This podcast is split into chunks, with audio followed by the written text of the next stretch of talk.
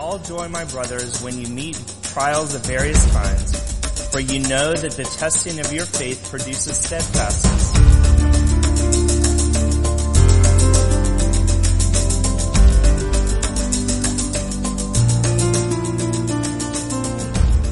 Good morning, church family. I really missed you guys last week. Like, really. I mean, I enjoy my vacation times and before and live stream. Pulled it up, and it hadn't started yet, and I'm like, I'm a little jealous of Randy, the other Randy, by the way. Um, yeah, I I don't know if you know this, but I am having a blast preaching, um, and so missing it, it my hurt, my heart, my hurt ached, my heart ached. Um, I miss you guys, so thank you for letting me come back. Um, And some, a friend of mine yesterday said something to the effect of, well, when are you going again so Randy can preach? Um, so thank you, Randy. Uh, thank you for, for loving on our family and continuing on in James.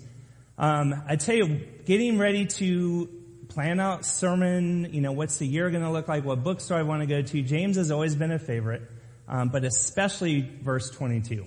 Um, to not just be hearers of the word, but doers Um, but doers as well. Um, not hearers only, but doers. Yeah, I'll read it to you in a second. But I was like, man, I'm, I'm putting the dates out. I'm like, oh, Randy gets that verse, you know. But I'll be nice, you know. We're staying in the flow. He was willing to give it up. I said, no, take it. Um, and, and as I thought about the, the last couple of weeks, I want to actually come back um, because this verse has spoken into my life. Uh, my faith growth process, even into the ingrained into my philosophy of ministry, who I am as a pastor. So I actually want to kind of come back to that verse, only that verse, um, for us to look at from my perspective, what, what it has affected my life with, um, who God is and all of that. So James one twenty-two again. So this is true faith hears and does, or hear and do. Part D. Worked all day on that. Um, so James one twenty-two says, but be doers of the word and not hearers only, deceiving yourselves. Um, it is a favorite verse of mine. If you don't know me, my ministry philosophy is go and do. Um, I love missions. I love hands-on ministry. I think we do amazing as a church. Uh, doing all the activities and, and ministry projects, even tonight, uh, the children's tableau for our community. I mean, anything that we can do to serve others, uh, for me to serve you, for, for us to serve each other, for us to serve God, to serve our community is huge. Um, and it has always been a big thing to me to always look at Jesus. What was Jesus' ministry? Um, and especially as a pastor, you want to kind of at least reflect Jesus. You look at Jesus' ministry, he was everywhere. Um, his ministry wasn't at the temple, the synagogue, saying, hey, Son of God's here this weekend. Come and hang out. We're, you know, is going to get dig into the word, uh, give you some, some words to live by. He did that, but he was also everywhere. Um, he was visiting homes. He was rubbing Uh, elbows and shoulders with the sinners, with the sick, um, and that and that's his ministry. And so I'm like, well, if I'm in ministry, I probably should kind of start doing that too. Um, and it's important to me, for me as a pastor, to be in the community, to be there, a- affecting others' lives with who Christ is in me. Not only you all, I mean, you guys are easy to love, um, but to go out and to be intentional with those around me, the clerk at the store, um, a neighbor, uh, whoever I come across. across. Um, that has spoken deeply into my soul um, as not only a Christian and a believer, but as a pastor. So I wanted to kind of look at what does be doers of the word mean to me and how that may be. Hopefully you guys can get some of that. Um, like I said, missions has been a big part of my life. First official mission trip was in seventh grade. Uh, we got to go tent camping at a lake. Uh, so the whole youth group, we were big with musical. Um, we had a youth choir, so we worked on a musical to present on a mission trip. So we went to this to this lake community. We got to do tent camping, which, by the way, that was the first time I got introduced to beanie weenies. Canned beanie weenies is the most nutri- nutrient-rich substance on earth when you're camping. Um, it gets you through the day. I recommend it to anyone who's going to go camping um, to get a can of beanie weenies. Uh, but a couple of friends of mine, they, mom and dad hooked them up, and so we were sneaking out, you know, eating when we probably weren't supposed to eat. And I'm sure my, our parents were like, well, why aren't you hungry for dinner? Well, I don't know. I had beanie weenies. Um, but we got to do tent camping. We got to do vacation Bible school at this small church. The community was doing a big festival, a parade, something, uh, to where we got to present the musical in this city, like this town square. Um, which was really cool. And so that was my first taste of hands-on missions. And I re- distinctly remember some of those pictures of doing life with the community that we were there with, to love on them because of what Jesus was doing in our life. Now, I probably didn't think that deep, but it, it hit me to know that that's going to be an important part of who I am as a Christian. I want to live my life out by serving others. And I want that opportunity for those who I am leading and ministering to. So we've already done a lot, and we've got a lot coming down the road, especially with you guys chose me as your pastor. So we're going to do lots of lots of cool stuff. But here's the key. The closest I feel to the will of God in my life is by serving others. And I know that's true for you. Um, if you're if you're not sure what the will of God is in your life, if you're not sure if you're locked into who God wants you to be, when you are serving others in His name, you are as close as you can be to the will of God for your life in that moment. Um, and it, it is all through Scripture, and we're going to take a look at some of that.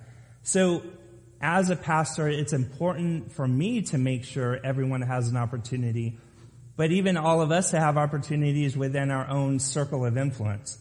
And Matthew five sixteen, I'll read this to you. I will make you look up a few in a, in a little bit. Matthew five sixteen says, "In the same way, let your light shine before others so that they may see your good works and give glory to your Father who is in heaven." This gives, gives glory to God. It's not just helping us with finding our will to God, for God, but if it glorifies Him, then yeah, let's do it. Um, so, we, so here's this picture of, of doing.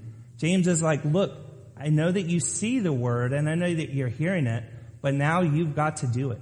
Um, it's life-changing. Now, hear me on this too. If you don't feel called to do a mission trip, then that's fine. I know I was talking mission trips, but we all have a mission in our own life. We all have a family that we have been placed into, a work, a school, a community, a neighborhood. We have our own mission field uh, to be aware of ways that we can serve others. Um, it might be an absolute perfect opportunity to share the love of Christ, share the gospel with someone, or it might be simply doing an act of service for someone.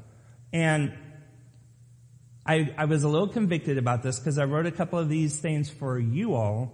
Um, and but then as I wrote it, I'm like, ah, I better check on this. So here's one. At home, when is the last time that you intentionally served a family member? So not just kind of covered chores, not just kind of, you know, being nice because you had to or mom and dad told you to, um, but intentionally served someone in your family, in your household. Um, that's an opportunity that we have. At work, when's the last time that you intentionally served someone at work? Um, Debbie's already texted me a reminder after first service that I have to be nice and serve her, and now here's Carol. So Mary's, I'm sure, watching. So yes, I, I will find and intentionally find a way to serve you all. Oh, great. Now I, everyone knows. Um, but, but look, look for little, in it, people, people, I was going to say guys, family, it's, it can be a little thing. Um, I've shared my story with my neighbor, about my neighbor Roland. Um, he did end up passing away a couple of months ago. He was dealing with, with a lot of, of illness. I passed away. But to back it all up, he and uh Louisa moved across the street. So not across the street, it's like to the left. He, he's, they're the first house on the left coming into my street. And about a year and a half ago, they moved in. and we did the polite, you know, introduce ourselves, and then it was just kind of like maybe in passing we'd wave or something, but nothing, nothing real relational. Um, but I was heading out to do some errands, and I rolled my window down as I'm pulling out of the driveway. I'm like, "Hey, you guys, you need anything from the gas station?" Now, who who asks the neighbor if they need something from a gas station? It's not like I'm going to bring back a gallon of gas. I mean, I would have. But that's kind of, you know, I wasn't going to the grocery store. But I'm like, you know, if they want something sweet, I'll go pick up a candy bar. Uh, so they were like, no, no, we're fine. I said, no, you, I, I'm going. Please let me get you something. So they wanted Reese's peanut butter cups. Um, so I brought back two Reese's peanut butter cups. Simple, fun, little act. But that broke the ice. Uh, that opened up a time to where we spent more time, intentional time, talking with each other. Um, we we talked through all the COVID stuff. We talked through all the race relations and, and tension going on. He's a black man. I got a lot of insight from him. Um, and I had that relationship. I got to share going through all this job search, search committee stuff going. Um, and, and shared, we shared our life together. Uh, he's a believer. He was, he was a Christian. And so we had that in common. It was a sweet thing. And it all was the candy run. Something simple. Um, God has allowed us to not only come and worship, to sing and praise and worship Him, to dig into His Word, uh, to look intently at His Word, but it is to affect our life. It is everything that we not only hear, but what we do. Um, and the little things to the big things, we need to be the light of Christ to those around us. And like Randy shared last week about looking at the law, Um, he talked about the two words, one of just kind of drive by, a little glance. Um, by the way, we took down all the cameras that were in the bat- men's bathroom. Uh, if you were last week, we don't really have cameras in the bathroom. Um, but yeah, a lot of times we look at ourselves and off we go and, and we forget. And how many times do we show up to church? We're about to leave here soon. Um, and we pull out of the parking lot and back to busy life, back to the stresses, back to the things that we have to get done today and tomorrow and this week, and, and we kind of forget what we got to experience here at church. And that's what James is is warning us about. And so as I'm looking at the Word of God, and that other word to look intently is even like to bend down, like to really investigate, to really dig in. And God's given us His Word to be able to do that. He's given us our worship service to do that. When's the last time that we dug in and intently looked for God during our time of worship? Um, that's why we do this. It's not just for check the mark for our day or our week. Come intentional. Like, what has God got for me today? Um, and so James is like, we've got to be aware of who God is, not only hearing, but also doing. And God's Word is amazing. Um, here's a gift directly from God, um, inspired and inerrant. Turn with me to Hebrews four, verse twelve. Hebrews four, verse twelve.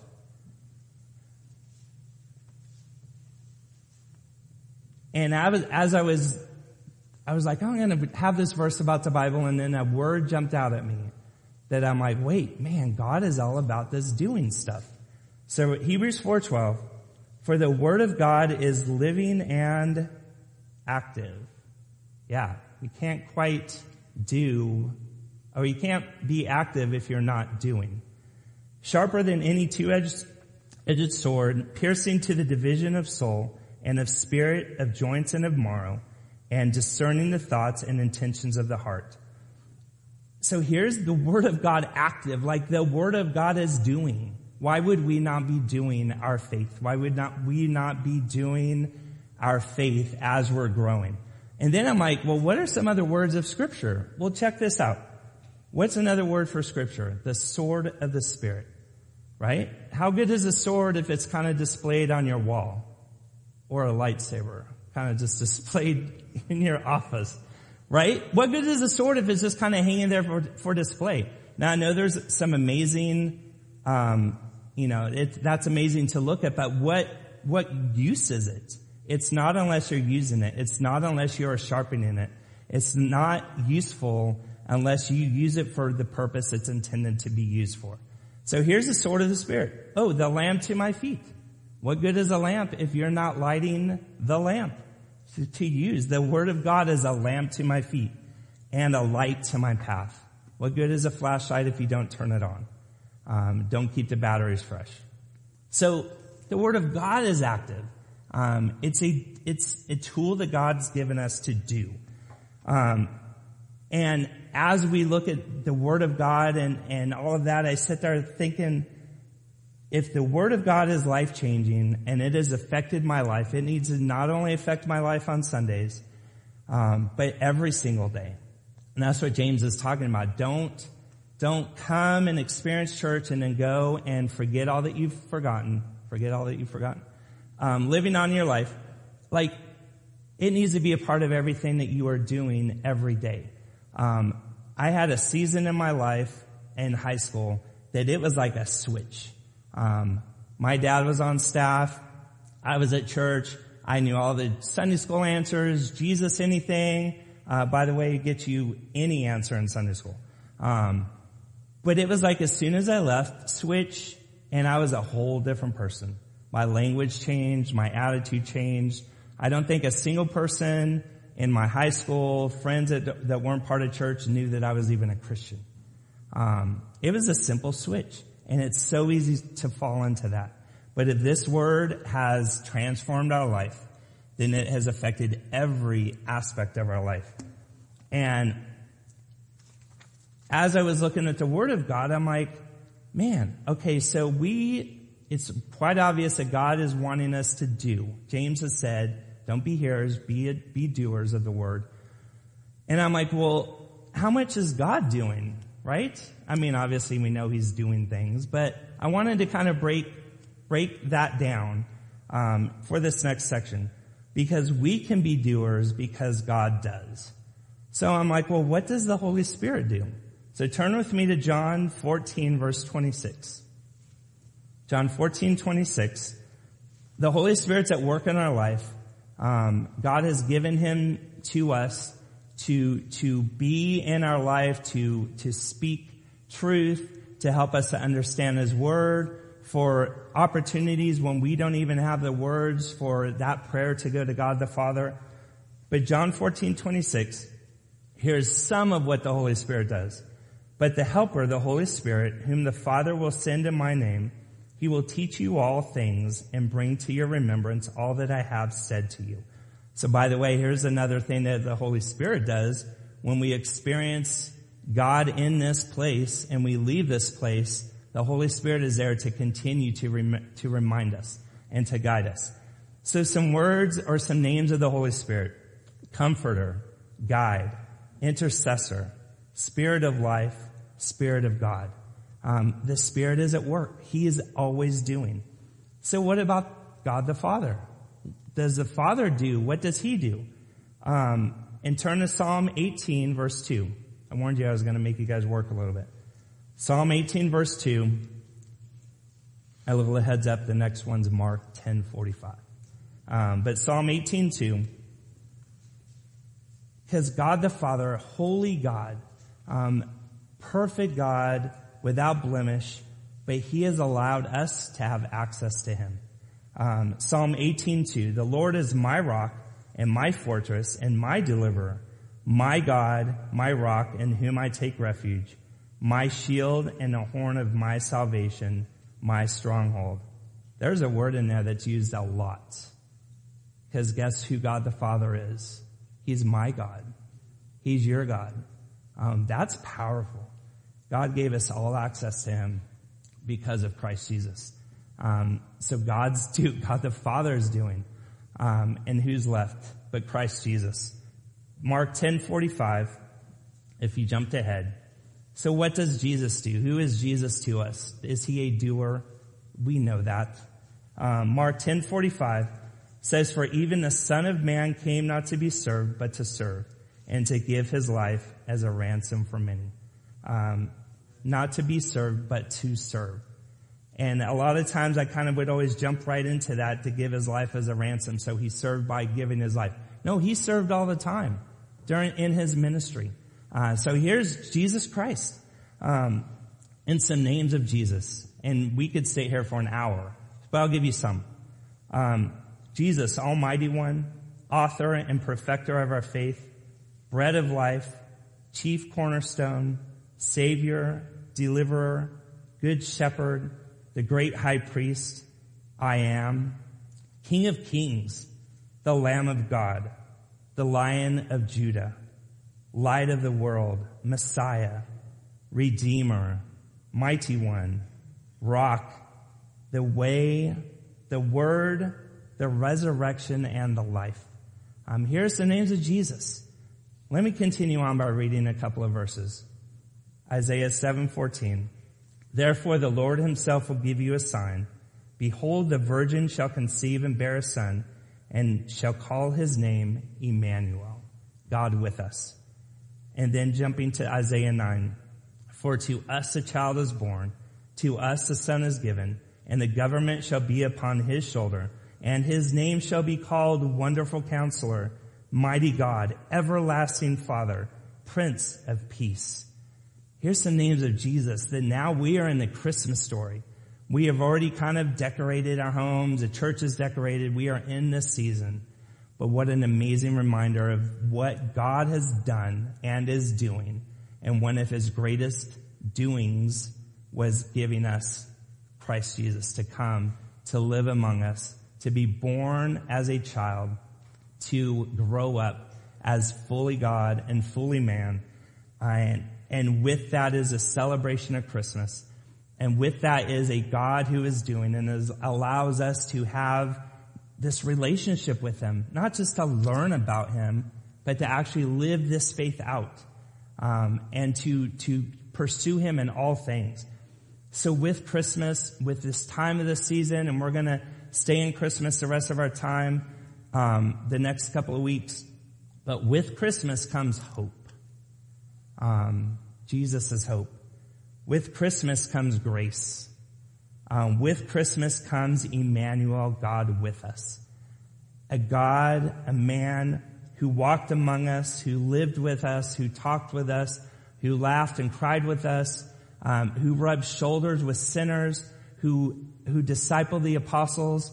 Like, that's God. There's Jesus incarnate that that we have, or God incarnate, that we have access to God the Father through the Son, um, by the power of the Holy Spirit.